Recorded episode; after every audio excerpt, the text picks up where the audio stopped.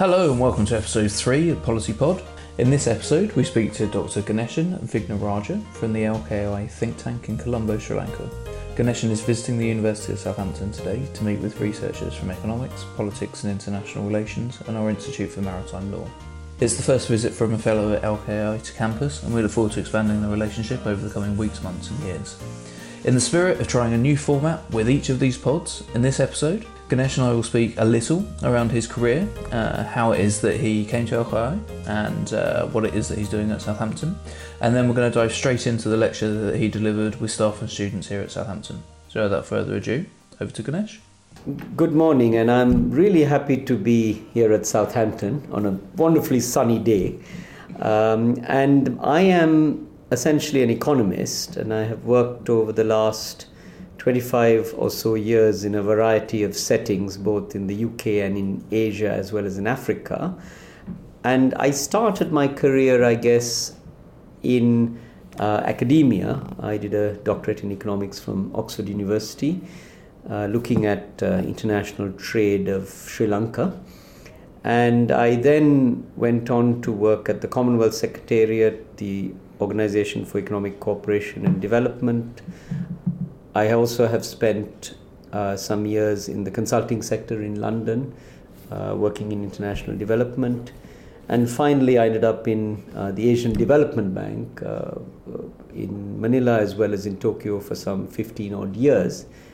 Now, I moved back to Sri Lanka, uh, where I was born, and I work for a think tank called the Lakshman Kadirgamar Institute of International Relations and Strategic Studies and we are basically Sri Lanka's premier foreign policy think tank. I, I, run their global economics program. And our institute essentially tries to look at what are some of the foreign policy challenges facing a country like Sri Lanka, which is strategically located in the Indian Ocean. And we are looked at by the great powers, India and China on the one hand, but we also have traditional linkages with the United Kingdom uh, which will perhaps grow after Brexit, but also with Europe and the United States. Um, and we are trying to adopt a non aligned foreign policy stance, which means friends with everyone, enemies with no one. Um, and the work is, is research, uh, we do policy advocacy.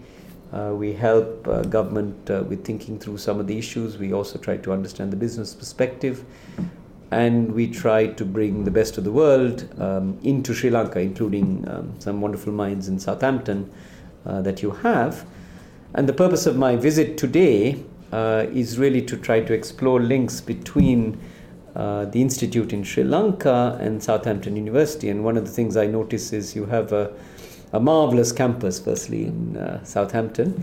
And it's my first visit here, and it's on this wonderfully sunny day. Uh, and one is uh, stunned by the um, wonderful mix of ancient and modern buildings that you have here, but also with the wonderful minds of people. I, have met people um, in, in many fields today.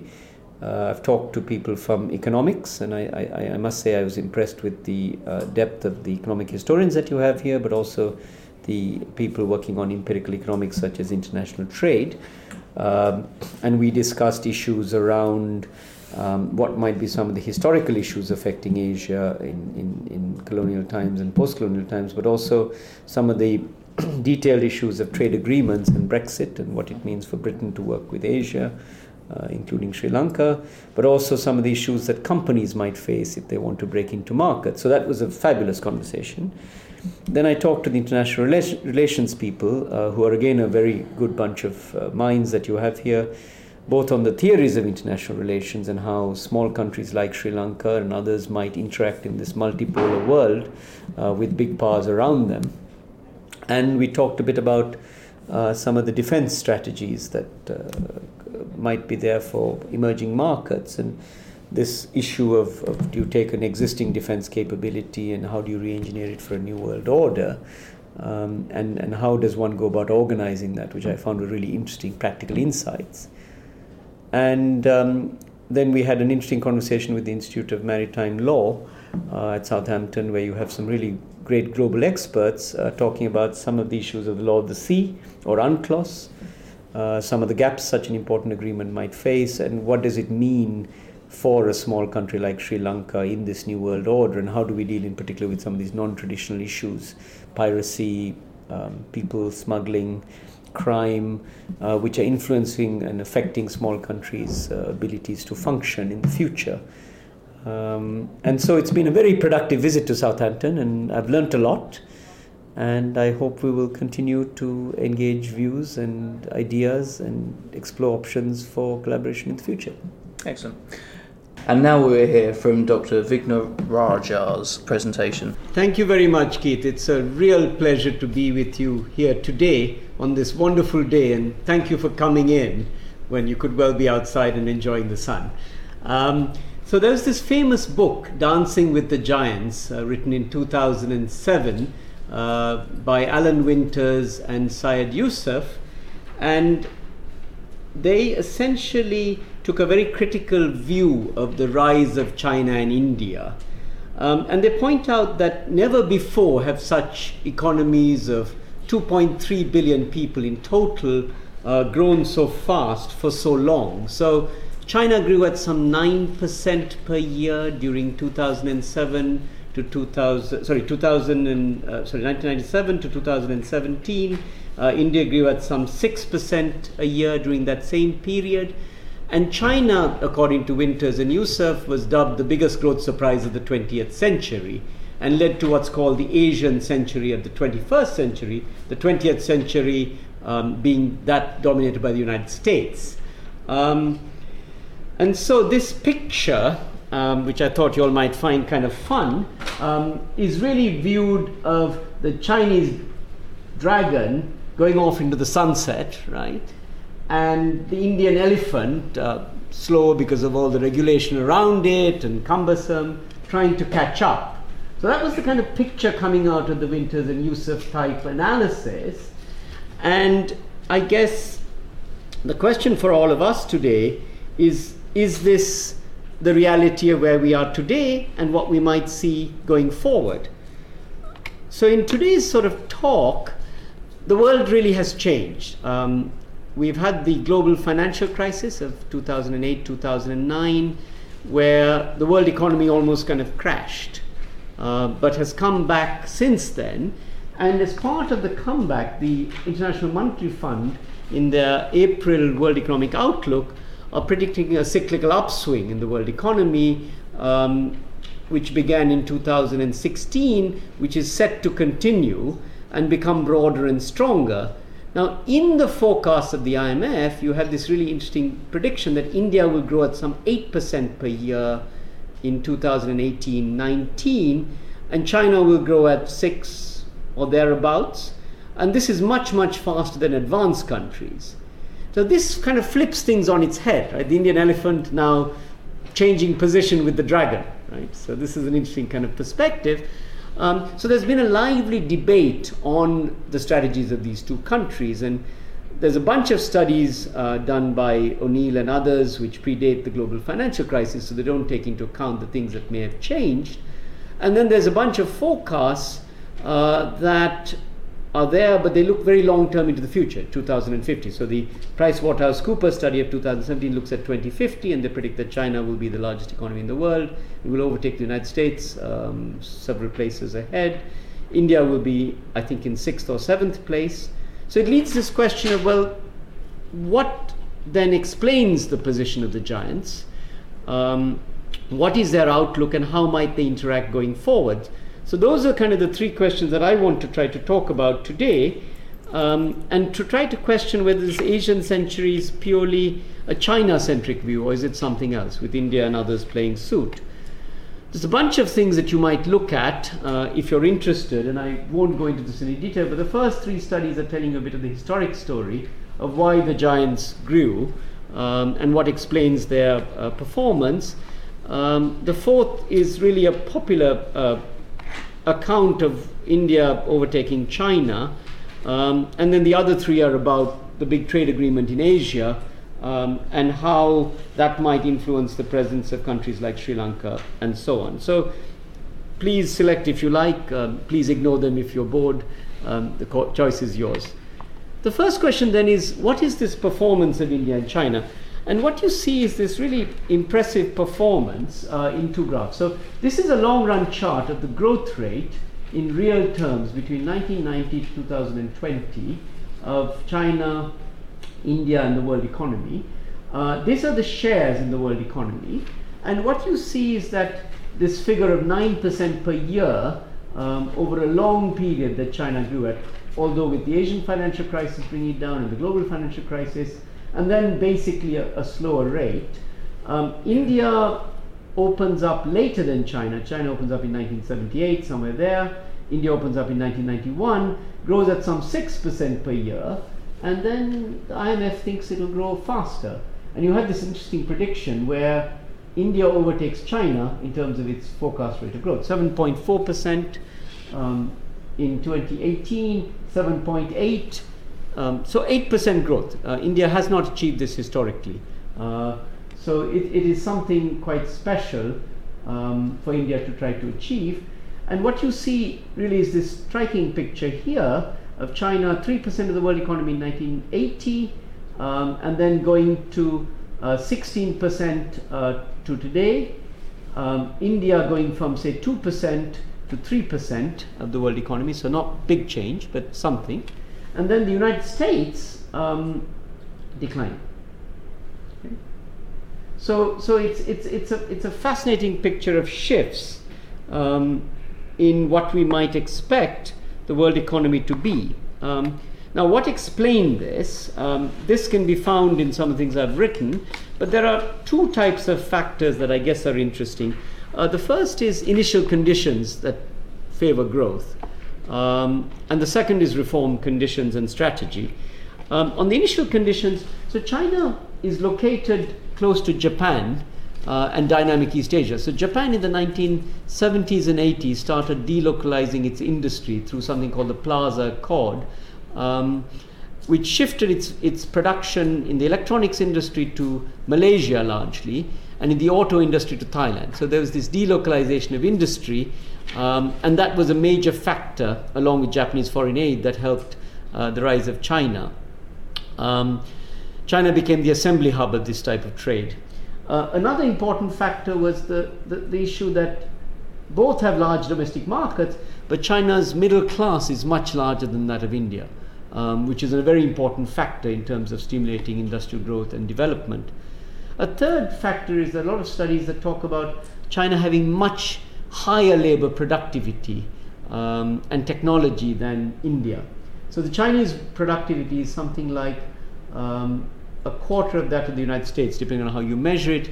Indian productivity is something like 17 or 18 percent of that. So, uh, in most industries, particularly in manufacturing, China is way ahead of India, except in the IT sector where India does very well.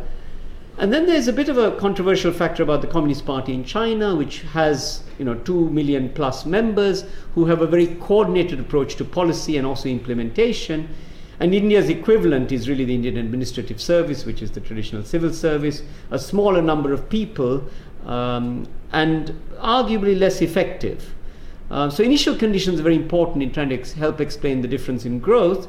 Another important factor is really strategy. So, China opened up its economy in 1978. Uh, India opened up in 91, so there's a first mover advantage in the case of China, and China did it by opening up to uh, foreign direct investment uh, in export processing zones along the coast, giving tax holidays and a lot of infrastructure and uh, skills that were necessary also. Um, whereas India opened up much later, and the argument is that India was less coordinated and uh, coherent in its strategy and relied much more on market forces, whereas China had a mix of market forces with a strong, visible hand of the state um, including directing industries, directing infrastructure, um, and if one uh, believes the United States uh, got foreign companies to transfer their technology.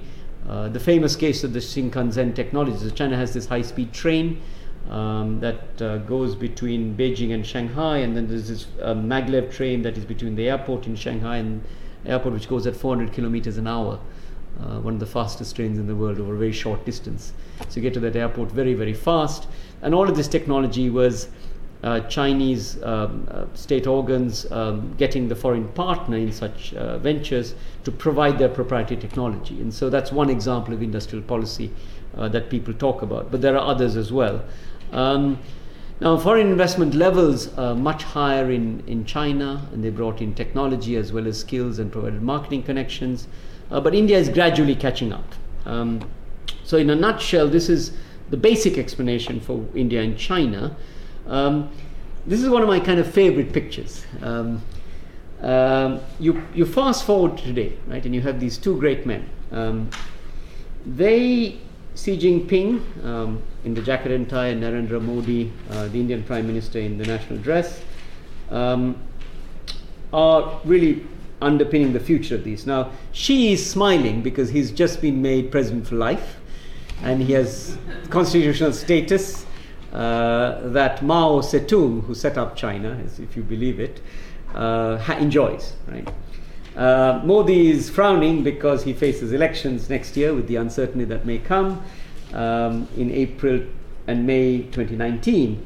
Now, there's some interesting comparisons between these two men. Um, Modi is uh, 67 years old, uh, Xi is 64 years old. So, the young amongst you, you ain't going to become leader of China or India. Okay. Um, the other interesting fact is their level of education. They both have master's degrees. Xi is a chemical engineer uh, by training from Tsinghua University, which is one of the top universities in China. Uh, and he has a master's in political science, uh, sorry, in postgraduate uh, humanities uh, master's. Uh, Narendra Modi has a, a, BA in arts from Delhi University, again a top university in India, and he has a, a master's in political science from Gujarat, which he later became chief minister of. So there are some common things about them, right? Older men uh, in this new era, uh, we've gone with the young leaders that we may have had in a previous era, highly educated uh, people in the top schools of their country, but one an engineer, which has a science base for the push that uh, Xi is planning. Um, so those common things are there, but what they really are united is their vision to want to make both of these countries very strong global uh, leaders in economic activity. And that's, they're absolutely united. Um, and they want to do this through economic reforms and a strong role for the state. Um, and they want to do global um, leadership and regional integration. Um, and it's a big contrast with um, that other big country, uh, the United States, that is increasingly pursuing isolationist policies and an America first approach. Um, and and it's, it's really quite ironic. I mean, so, so you have the kinds of reforms here which you must look at at your leisure. Uh, Xi ended the one child policy, I mean, China ended this. Uh, wants to make the RMB a global currency, so in the future we might walk around with RMB notes as we walk around with dollars and euros. Um, he also has this very ambitious Belt and Road Initiative, which is an initiative on the scale of the Marshall Plan that rebuilt Europe uh, and Asia after World War II. Uh, it's that scale of resources uh, that, that, are, that is there. Um, and they're wanting to also get rid of some of the state owned enterprises and deepen the financial markets. Uh, any of you who've been to China will see Shanghai as the new financial center in Asia, which they want to create. Uh, it's impressive. Uh, the tallest buildings in the world they want to put there. Uh, they want to put state of the art technology. It'll be the Hong Kong of the future, but even better and on a scale that is unprecedented. Um, Modi has launched a set of reforms uh, that are trying to modernize this elephant that you saw before uh, in a very dramatic manner. So he, he organized a nationwide goods and services tax in India. And, and the states used to collect revenue for goods and services, there were national taxes, and he's made a harmonized system. There was temporary disruptions for business.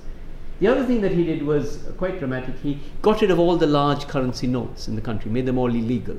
Um, and so you could only have the small notes, and it had a, um, moot impact. Juries mixed as to whether it was a good thing or a bad thing, but he tried to get rid of black money in the economy. Massive reform. Um, he's also trying to make the fiscal side of the budget deficit more accountable, uh, make it a much more um, important uh, investment climate for business. And he created some 9 million bank accounts for the poor and put money in each bank account to try to bring anti-poverty efforts to the forefront. So some amazing things for India, all by the stroke of a pen and a very strong Prime Minister's office. Um, and the other thing that they are, in a world where the United States is retreating, they're all trying to be, China and India, the new leaders of the global economy. And there's a whole bunch of these initiatives which go from a big trade agreement across Asia to the setting up of two new development banks to actually supporting the Paris Agreement on climate change. So, remarkable change. The, the new powers that were considered um, inward looking and isolationist are now becoming the global leaders in what they're doing, uh, while you have the United States retreating uh, in a different sense. So, fascinating um, terms of picture. Now, the question then is with India growing faster, 8% per year uh, in the near future, the question for us is well, what can India do to um, fulfill its potential and to give itself the best chance of catching up with China uh, in terms of income per head? And a lot of authors talk about this demographic dividend that India enjoys. So, India has um, a population, those under 24, which will increase by 20 million um, in this period 2015 and will increase even greater in the future. Whereas China's equivalent population fell by 80 million. China is aging, so the silver haired generation, which you see in East Asia, as a result of your income rising, you tend to be um, producing less children and your fertility rates drop. Uh, that problem China is facing. Okay, so there's a pension time bomb in the future. And India's advantage is the youthful population. So the argument is that the youth are very dynamic, they set up businesses, they're willing to take more risk. Um, so this is one really important driver of future growth. Um, the other important issue is the reforms of Modi's, um, which people think have created a better investment climate, but with those caveats of demonetization having a bit of a negative effect um, and so on. But the major set of things India needs to do is, is really on the supply side. Um, it, ha- it has to invest much more in STEM graduates, science, techni- technology, engineering, and mathematics. So India has some 2.6 million STEM graduates, where China's number is practically double that. And if you do it on a per capita basis, uh, China's number is much better. Um, likewise, India does not spend enough on research and development compared to China, and particularly in the new technology fields artificial intelligence, robotics, biotech, miniaturization, these important new technologies. Uh, India needs to spend more on, um, and aerospace, uh, which is obviously critical. And then there are the kind of classic issues where India is famous for uh, creaking infrastructure, railway gauges that don't match, um, electricity brownouts, which are a big problem for manufacturing, um, uh, airports that uh, some very good ones like the New Delhi airport, uh, I think designed uh, by British architects, but also um, other areas uh, that it has to improve. China's infrastructure spending is practically double uh, that of India. So these are four important things. Now, if you do the numbers, and I've done um, some work on this, um, what would it take India, or when would India possibly overcome that of China? And so I try to project long run income per head under some reasonable assumptions. So, for the case of um, China, we assume that China would have a soft landing over time, so its rates of growth would go to 6% uh, for the decade 2017 to 2025, uh, 7%, um, so, sorry, 6%, that's right, 6% in the next decade, 2026 to 35 maybe come down to 5%, and then some 4% and less after 2035. In the Indian case, uh, 8% for the next three, four years, uh, 7, 6 as it kind of approaches something of a middle income trap, as these constraints in India, the bureaucratic um, hurdles that business may face, uh, the lack of STEM graduates, uh, the creaking infrastructure kick in, India could have a classic sort of middle income trap that you seem to face in Malaysia and Thailand, uh, which are large economies. Indonesia has a similar problem. Um, so if you assume these kinds of things, um, in current market prices, India will overtake China in 2066. In PPP ex- adjusted exchange rate terms, um, this is considered a better measure, 2046. So, somewhere around the middle of this century, India's per capita income could well exceed that of China. So, something very different to what Alan Winters or Pranab Bardhan or others were talking about. And this is a kind of a mind boggling uh, storyline. But of course, these forecasts are not preordained. Right? These, are, these are numbers based on your best guess of the future and what you think the rates of growth would be, what inflation would be, what population would be, and whether there is indeed political stability. So there's a whole bunch of risks uh, that could be there that could uh, dampen the giant's prospects. And um, you know, here's a bunch of things that will affect both countries, right? Uh, we have the US uh, that is raising interest rates uh, as that economy is coming out of recession, um, and that would mean that there will be more uh, hot money flowing away from Asia, China and India included, towards the United States, right? So that takes um, investment out of the system, uh, which can be a problem for growth. Another problem is trade protectionism, and this is there um, increasingly with the US putting tariffs on aluminium and steel, uh, particularly against China, and there is tensions. Whether it would lead to a trade war or not, we cannot predict. Uh, but there are some problems in the trade sphere. Certainly, there's a rise in non tariff protection uh, that is there since the global financial crisis, as people are more worried about jobs than before. We also have geopolitical tensions, uh, which are worldwide. We have security, cyber security problems, and the underlying problem is weak productivity growth in um, industrial countries, but also in China and India. And there's a bunch of other risks that affect China, which you can see, as well as India. Um, and then there are these long term issues that might face India. So, this type of change um, may be there where India can overtake China, whether it's 2050 or later, we're not sure. Um, but what seems to be clear is that China's growth will go towards a soft landing. And the other bit that might um, help that storyline is that uh, China has enormous reserves um, and enormous uh, surpluses that they can invest to engineer growth if they wanted to. And they're the Communist Party that really controls many aspects of the economy as well as uh, life in China. And they've had a very cautious approach to opening up. So I am fairly confident that China will have a soft landing. And if it ends up with 4% growth um, in the future, that's not very bad. If you think of the UK as 2% or the US 3%, uh, 4% is still pretty good. It won't be enough to um, provide jobs for all the Chinese coming out of the system and the ratios of that type, but it's not bad. And India's growth coming down to 6% in the future may well be the normal uh, for a country of that type, but catch up is potentially there uh, amidst these types of risks. The big um, other question which you read in the literature is about, you know, um, democracy versus autocracy. Which one makes more sense, and how do we uh, look at this? And you have the arguments as I best try to understand them, and I'm not a political scientist, so I try to read other literature to try to understand what the storyline might be. Um, the issue is that uh, the one party autocracy in China um, has managed to get certain reforms done, and that's the kind of positive storyline.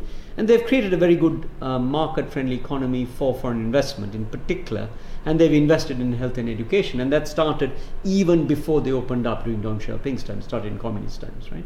That was one of the hallmarks of communism. And they had um, a revolution of technology and of landholding in agriculture, which also started uh, pre uh, the opening up. So poor Chinese um, enjoy better access to health and education than a poor Indian. Um, so that bit is, is there for growth. But in China, when you have rising prosperity, there are these demands for democracy um, and political freedom, um, but we don't quite know where it will go in the future. Um, and the literature is divided, so they think, well, you may go through an authoritarian phase after which you might open up in a democratic transition, and they point to Korea as the case in point. Right? So that's one kind of transition we may see. Um, now, it's unclear where China would go. If it avoids this type of transition towards more democratization, it will set a precedent. If not, it could see disruptive changes in the future um, as uh, there is a demand for more political freedoms and more property rights uh, which India's democracy do not have to go through. Flawed democracy, of course, with lots of problems. Um, so the jury's out on this risk, but but it's certainly fascinating to watch for uh, in the generation of many of you um, to come. The third sort of topic I want to briefly touch upon um, is about frictions over China's rise. And this is about the trade frictions, and there are a couple of charts here. The first is of imports. Um, to South Asia from different parties, China, the US, and EU. And China's imports have grown um, to South Asia enormously 90, 100 billion dollars, uh, double that, sorry, more than um, both the European Union and the US combined to South Asia. So the seven countries in South Asia uh, China is more important um, as a source of imports. The problem, of course, is tensions. Uh, trade surpluses that China enjoys uh, with India, which are large, as well as with the rest of South Asia. Um, so that's kind of fueling some trade frictions. So here is a chart that gives you a better picture of it. And if we just pick India and we look at how important China is in imports, so 7% of Indian imports in this period came from China, and that number has doubled. Okay? But very few Indian exports are going to China. 6% here, and then the exports have actually fallen. Okay? So this is part of the problem, and you can see this. Uh, China is a big supplier of uh, goods to Bangladesh, uh, to Sri Lanka, 20%, 29%. So China accounts for a lot of the imports uh, which were formerly produced in Britain, in the European Union, um, which are now coming. We've had a bit of a backlash in India. These are non-tariff measures. So these are murky measures like phytosanitary standards, technical barriers to trade, customs regulations, import bans. You're seeing more of these things than before the crisis, which I don't have data on. India is imposing more of these things on China. Pakistan is beginning to do this. China is gradually doing some of this. So trade frictions are an important challenge that we are beginning to see. So one thesis I sort of have is we may reduce some of these trade frictions by thinking of trade rules and more rules-based uh, trade. And there is a big trade agreement that's being discussed in Asia called the Regional Comprehensive Economic Partnership that aims to create modern rules on goods, services, investment uh, to support business activity in Asia. And India is a part of this deal, along with uh, all the ASEAN 10 countries China, Japan, Korea, Australia, New Zealand. Uh, it's lower ambition than what used to be the US led trade agreement, the Trans Pacific Partnership. Um, and if it's successful, it would be very nice because it'll perhaps have a number of benefits. Um, the rest of South Asia is not part of this agreement, and, and, and if it gets done in 2019 as the authors want it to be, um, open accession is a clause there, and hopefully uh, the others will get to join, including Sri Lanka. Here is a simulation I did um, from using a model based study, a computer generated model, uh, which has 40 sectors and, and, and hundreds of equations. Um, and we gave it a shock of a comprehensive trade agreement of tariff reduction, reduction in barriers to services trade, and um, trade facilitation brought in and you see some of the big uh, benefits from this type of agreement. Um, $260 billion uh, would be the global gains from such an agreement. Uh, insiders to the agreement gain, outsiders lose, and the biggest insiders that gain would be some of these East Asian countries. But India will see a bump up in, of 2% of its GDP um, over the full implementation of this agreement. The rest of South Asia, which is not in this agreement, potentially loses from not being there. There's trade diversion, uh, there's investment that may not go because it doesn't get some of the preferences and you won't have access to that market. Um, there are other things like global value chains may not relocate um, into the rest of South Asia, they'd rather go here because it provides this market of practically 3 billion people and so on. So there are static as well as dynamic gains that may be uh, very useful uh, from such a big agreement. Um, the second area of friction is the maritime domain, um, which is a very interesting one. And this map shows you um, the sea bit of the Belt and Road. Um, I guess the sort of maritime road, as it's called. Um, and you have a, a, a, sense of this that China has spent some uh, billions of dollars expanding the port network across the world to secure sea lanes, particularly for the energy trade, and to establish itself as a, as a major maritime power. Um, and I want to talk a bit about this area, the Indian Ocean. Okay? Um, and this is one of the world's largest oceans, and China is investing in um, Gwadar port in Pakistan, uh, which is important. Um, there's a there's a corridor between China and Pakistan, 54 billion dollars, and the port for that is Gwadar. Um, and they're trying to do it as a gateway port, which means there's a big manufacturing plan, um, as well as to try to uh, do transshipment. Um, another one is Djibouti, uh, which has kind of become a base uh, for several countries, including China. And then we have Sri Lanka, um, which has a big Chinese investment in Hambantota port in southern Sri Lanka. Uh, but this ocean increasingly uh, is the route for maritime trade through the Suez Canal, oil, uh, goods trade, etc., increasingly important um, route forward and that way. Okay? So that's interesting thing to focus on. Um, and here is Sri Lanka in the middle of all of that. Okay, now Sri Lanka has many stories to it. Uh, the first is in the headlines, it's about the Chinese involvement in Sri Lanka that's become very popular. Another part of the story is that it's very strategically located, 22 miles from um, southern India, um, part of this Asia Europe sea route, um, and it kind of follows this kind of non aligned uh, foreign policy today friends with everyone, enemies with no one. And this is a, a reversal from a foreign policy we had uh, prior to 2015, maybe from around 2008 9 to about 2015, where we had a strong link with China. Um, it's a very open economy, um, and the first reformer uh, in South Asia and has low middle income status, but it had a 30 year conflict which kind of blights its development prospects and held the country back.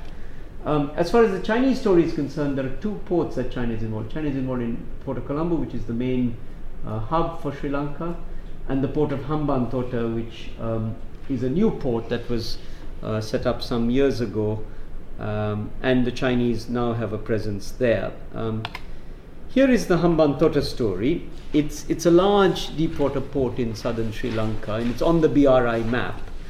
Um, it was built by the previous government, uh, largely as a state owned venture with China's help. Um, sadly, it became a classic white elephant and it recorded losses since its opening in 2012. Uh, in 2015, we had a national government that renegotiated with China and was successful. And we had a, a landmark uh, public private sector partnership deal in July 2017. So, China Merchant Ports, um, huge state enterprise, I believe it's the largest multinational uh, of China. It's headquartered in Hong Kong. Uh, it has ports in Darwin, in the United States also, and elsewhere. It's, it's, it's really the biggest company, I understand. It agreed to pay 1.12 billion for a 70% stake in the port as a joint venture with the Ports Authority on a 99-year lease. That money has come into the central bank. Um, on the economic side, this deal provides for risk sharing uh, on the port project and reduces the debt burden for Sri Lanka, which is going to be a problem for us. 25% of our foreign uh, of export earnings goes into debt repayments, not just to China, but largely to the multilateral development banks in Japan. Um, but having this deal strengthens our reserves. Um, and the Chinese plan is really to have a port that uh, will help link to East Asia, Europe, and Africa, and then the larger plan is for investment into an adjoining industrial zone. And they're trying to do some very interesting things in that zone, which we can come to in the chat. There has been some concerns historically that uh, the geopolitical issues will be a problem, and India has expressed concerns about that. Part of the deal was that foreign navy visits would be regulated by the Sri Lankan Navy. So Sri Lanka would have control over such trade um, and also by port visits. Um, now, of course, these conditions um, have led to growing um, worries in India that could uh, lead to some sort of strategic realignment with China, with Sri Lanka, and could upset the balance of power in the Indian Ocean. And India's responses, you see this on the slide. Um, India opened up a consulate in Hambantota. Uh, there was a visit by Chinese submarines that led to an official Indian protest.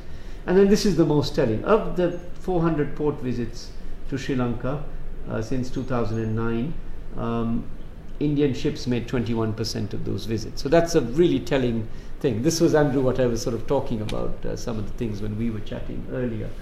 Um, I feel that this view uh, of a Chinese strategically alignment in Sri Lanka is a bit over pessimistic because of several um, important issues today. The Sri Lankan economy is still very aligned with the West. Um, 50% of trade is with uh, Western countries. Uh, most of the debt is still with the IFIs, World Bank, the IMF, the Asian Development Bank.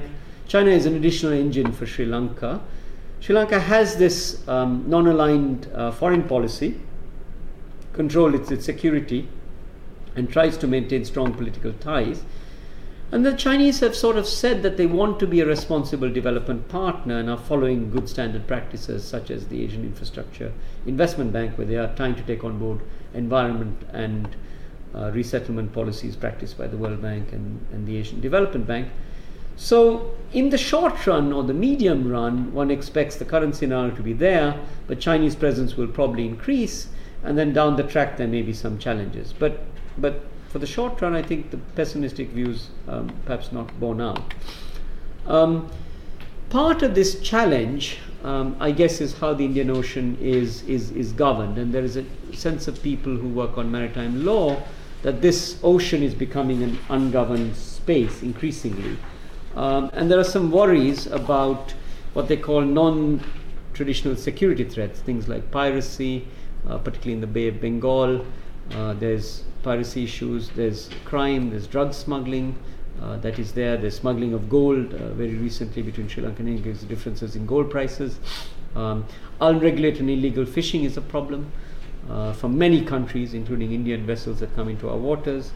There's this risk of illegal uh, migration, and one is worried about the Rohingya migration issues, uh, which may be there. And there's climate change risks uh, that people worry about. Some of the sea level rises will affect bits of Sri Lanka. Um, and then we have a sort of an arms race in the Indian Ocean, and, and one is worried about, uh, you know, this U.S. Uh, expecting India to be a net security provider in the Indian Ocean, and that's a question mark uh, area for us. And then there are suggestions by international lawyers that UNCLOS, the law of the sea, um, exists, but some aspects may not be effective uh, and need updating. But reforming this is a big undertaking. Uh, but all of these issues are a potential problem to Sri Lanka's ambition to want to become a maritime hub. And some kind of global leader um, in the um, Indian Ocean's uh, prosperity in the future and its commerce could be affected. So we think that there's probably an important need for improved diplomacy and Indian Ocean commerce. And as part of this, I guess there's an assessment ongoing um, in the region about how do we try to address this, and is this some sort of voluntary exercise that seems important? Um, some people are talking about uh, a code of conduct, other people are talking about uh, something a little stronger, other people are saying something weaker.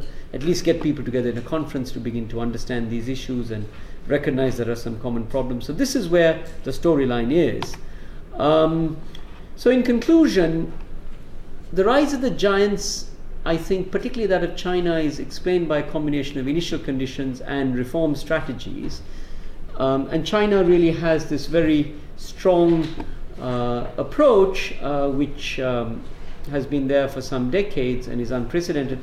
But both will support global recovery, but the new story is probably that of India uh, with the switch of its places in global growth. Um, we have this prediction based on current performance as best as we can imagine it, and assuming a soft landing for China and a middle income trap for India at some point uh, after 2025, uh, that India could well overtake China in terms of per capita income, either in current market prices or in PPP terms by the middle of the century. Many caveats, of course, around that internal issues within India and China, as well as um, global economic issues. The Future is difficult to predict, uh, but this kind of scenario building is very useful from a planning purpose uh, perspective. Um, and then with these rise of India, we have more tensions that are occurring today uh, in the Indian Ocean. Um, there are trade imbalances uh, with China, there's port investments and the issues around that uh, with FDI presence plus naval presence. And so, to help mitigate some of these things, we need India and China to continue with their economic reforms, uh, but also look to continue the kind of economic cooperation that they had begun to do, particularly in the era where we have a world economy that is very fragile but also looking at some exercises around regional rules on trade and a big trade agreement, but also um, improving the maritime order. And I think with these things, we could expect a reasonable future in South Asia and beyond. Thank you very much. So there we have it Sri Lanka assessing the opportunities and challenges of balancing giants in the Indian Ocean. Many thanks to my very special guest, Dr. Ganeshan Wignaraja from LKI. And thanks to our awesome producer Aaron, who has worked tirelessly over the last few months to bring together these podcasts. As ever, slides are available in the show notes. Previous editions are available via SoundCloud. And you know, rate us, recommend us to your friends, recommend us to strangers, just recommend us to somebody. If you have suggestions for topics for future pods, feel free to drop us a line via public policy, or one word, at southampton.ac.uk. That's public policy at southampton.ac.uk. Until next time, Goodbye.